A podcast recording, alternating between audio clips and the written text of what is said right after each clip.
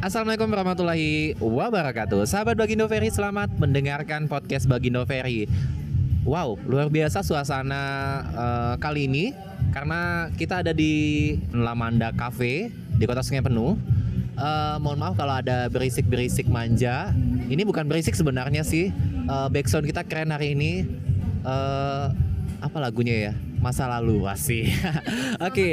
ngomong-ngomong masa lalu beberapa bulan yang lalu Ferry pernah ngundang salah satu psikolog yang hitam manis Hana ya yang memberanikan diri buka klinik di kota Sungai Penuh. Oke, langsung saja. Assalamualaikum Hana. Waalaikumsalam Bang Ferry. Iya, ini Hana karena suara Hana itu keras backsoundnya juga keras ya. Iya. Jadi biar bisa mengimbangi ya. Oke Hana, baik ya. Hana. Uh, Hana buka uh, klinik udah berapa bulan?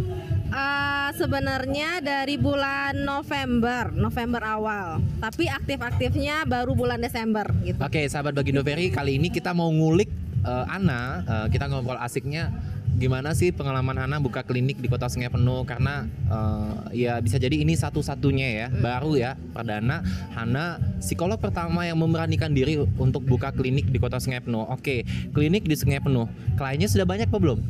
Uh, sejauh ini sudah mulai banyak ya mulai banyak ya iya sudah mulai banyak dan dari berbagai kalangan juga. Kalangan dari usia range berapa nih sampai berapa? Uh, kalau saat ini baru di usia tiga tahun sampai dengan 50 tahun ada. Oke, respon dari masyarakat Kota Sungai Penuh dengan kehadiran psikolog Hana di Kota Sungai Penuh dan Kerinci. Uh, cukup baik ya. Uh, responnya cukup baik. Jadi cukup baik dalam artian uh, mungkin karena masih baru, mereka masih banyak yang kepo. Apa sih itu psikolog? Apa sih itu klinik psikologi ya? Kayaknya saya kejiwaan saya baik-baik saja gitu ya. Ya kayaknya saya kejiwaan saya baik-baik aja gitu ya. Apakah ke psikolog cuman butuh konseling aja okay. atau yang mengalami gangguan jiwa aja iya, butuh iya, ke psikolog? Masa curhat aja bayar gitu iya, ya? masa curhat aja bayar padahal cuma ngobrol-ngobrol doang gitu. Iya, nggak tahu padahal iya. treatmentnya seperti apa gitu ya. iya. ya.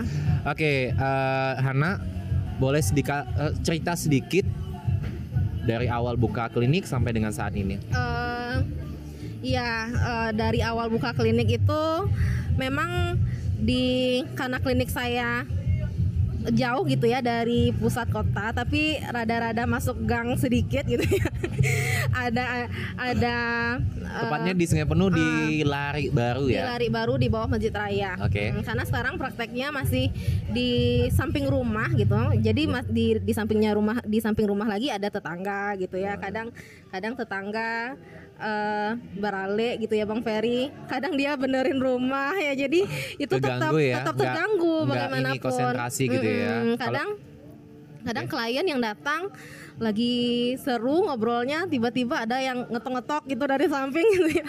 Langsung diambil tisu lagi enak-enak sedih gitu ya. Ana emang pernah ada yang seperti pernah itu? kayak gitu? Pernah. Oh jadi yang merusak uh, konsentrasi mood atau fokus kita itu tetangga sebelah rumah ya? Iya, karena karena sebelum lucu ya, karena okay. memang kalau di klinik psikologi yang seharusnya memang harus private, sebenarnya okay. harus private, nggak nggak memang private-nya dalam artian tetangga sebelah kita nggak nggak tidak mendengar teta, uh, suara tetangga sebelah gitu lagi ada kegiatan apa gitu. Sebenarnya itu pernah ditempel nggak? Lagi ada klien gitu. Oh pernah iya. Iya, iya gitu. Tapi kan namanya tetangga tetap ya. Tetap ya tetap ya. Hana Hana ini hmm. kunyit saya kurang garam hmm. kurang minta sebelah iya kadang paling itu yang iya. tantangan utamanya. Okay, okay. terus kalau dari lingkungan sekitar uh, lingkungan sekitar lingkungan dari masyarakat gitu ya. Seperti yang saya bilang ke Bang Ferry tadi mana yang dia membutuhkan dampingan psikologis ya mereka akan cari psikolog gitu. Oke. Okay. seperti misalnya di sekolah-sekolah yang membutuhkan untuk asesmen tes kesiap, ke tes kesiapan masuk sekolah oke okay, salah satunya apa nih Bukan Apanya? salah satu ya, mungkin satu-satunya. Kemarin Hana iya. sempat ngisi acara di mana?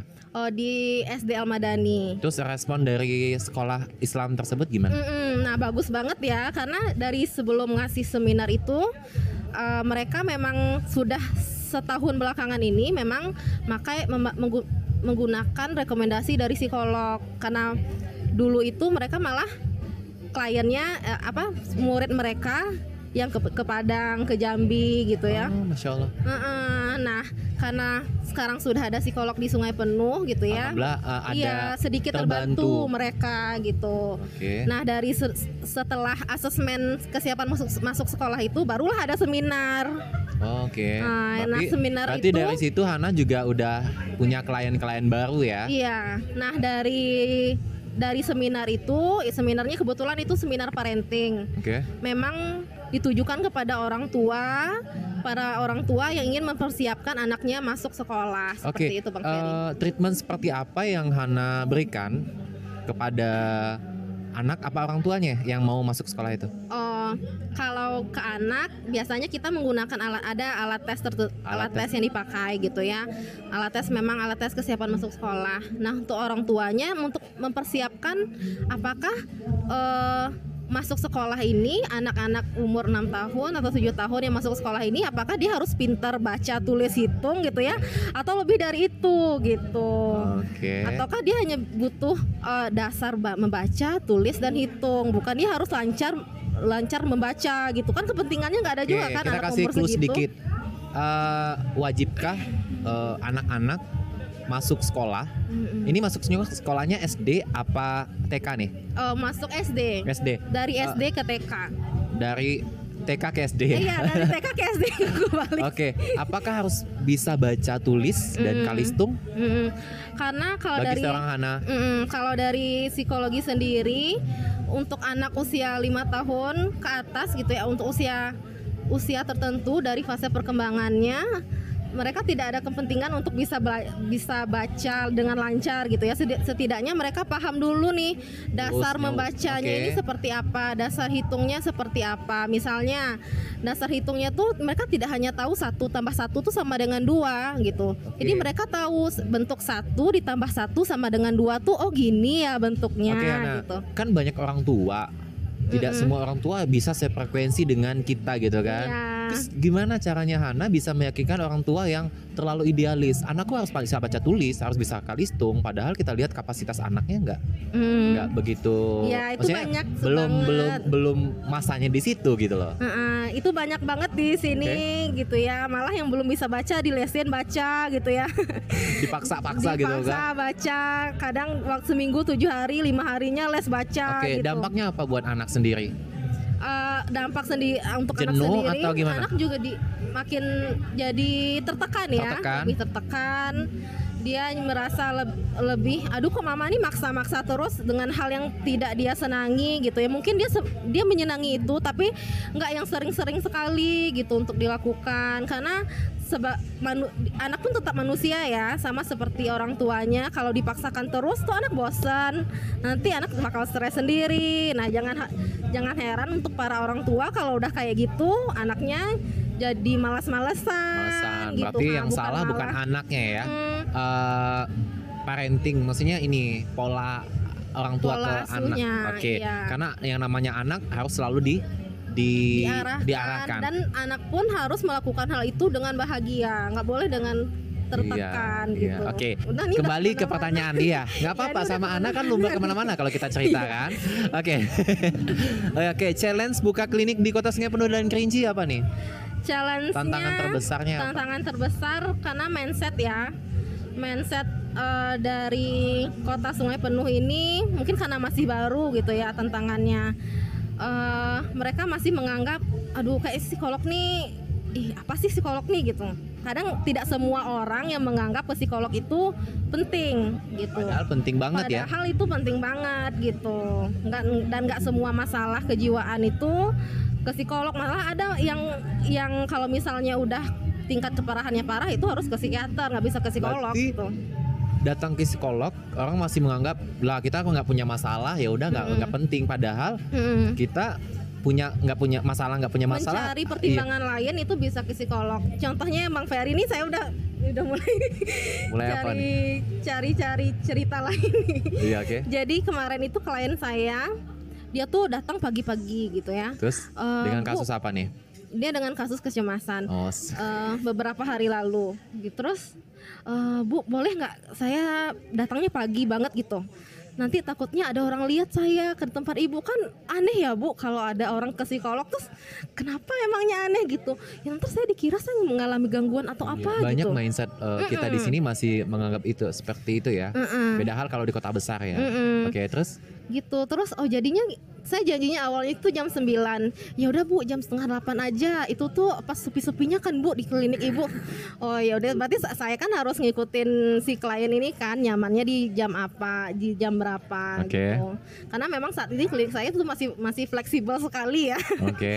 Nah, mengi- mengikuti jadwalnya si klien gitu Oke. dan jadwal saya kayak gitu aja bang Ferry Oke, eh, kasus yang banyak dijumpai untuk kota sungai penuh. Eh, kasusnya kalau dari dewasa itu kasus kecemasan Kecemasan. kecemasan Kecemasan dalam apa itu? Dalam hal apa saja?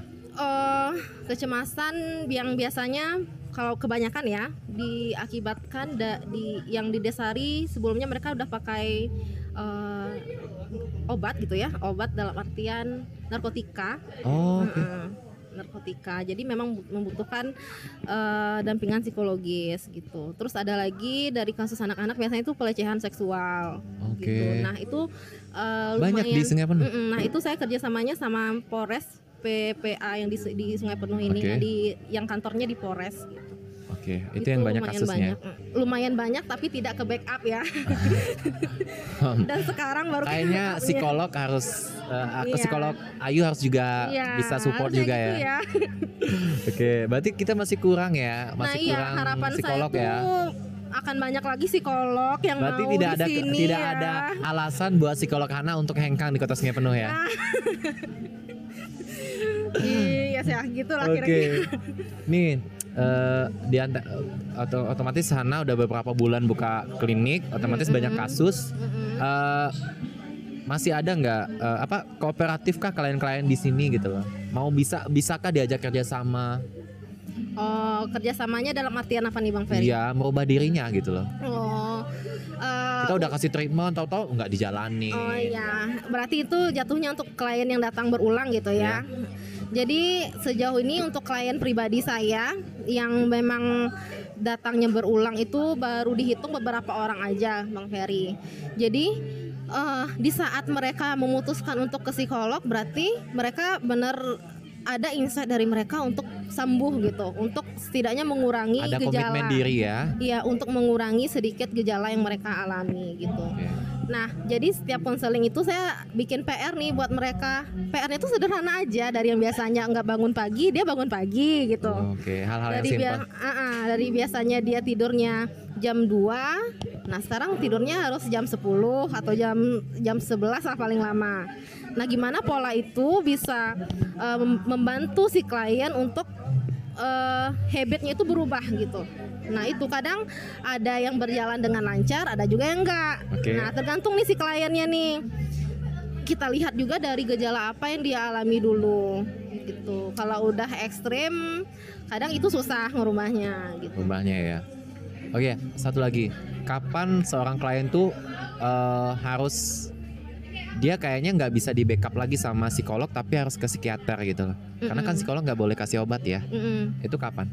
Eh, jadi di saat eh, jadi eh, biasanya ya eh, di saya kita harus tahu dulu seberapa seberapa Parah kasusnya. parah bukan seberapa tinggi gejala yang terjadi di Oke, dia gejalanya ya. intensitasnya gitu ya intensitasnya dan udah beberapa kali ke- udah beberapa kali konseling ke kita jadi kalau saat ini nih ada klien saya yang udah lima kali konseling nih Belum juga ketemu titik temu. udah di, karena dia konselingnya cuman pe- pengen saya dengerin cerita dia Oh. aja gitu Oh ada klien kayak gitu ya? Yang penting ketemu cerita.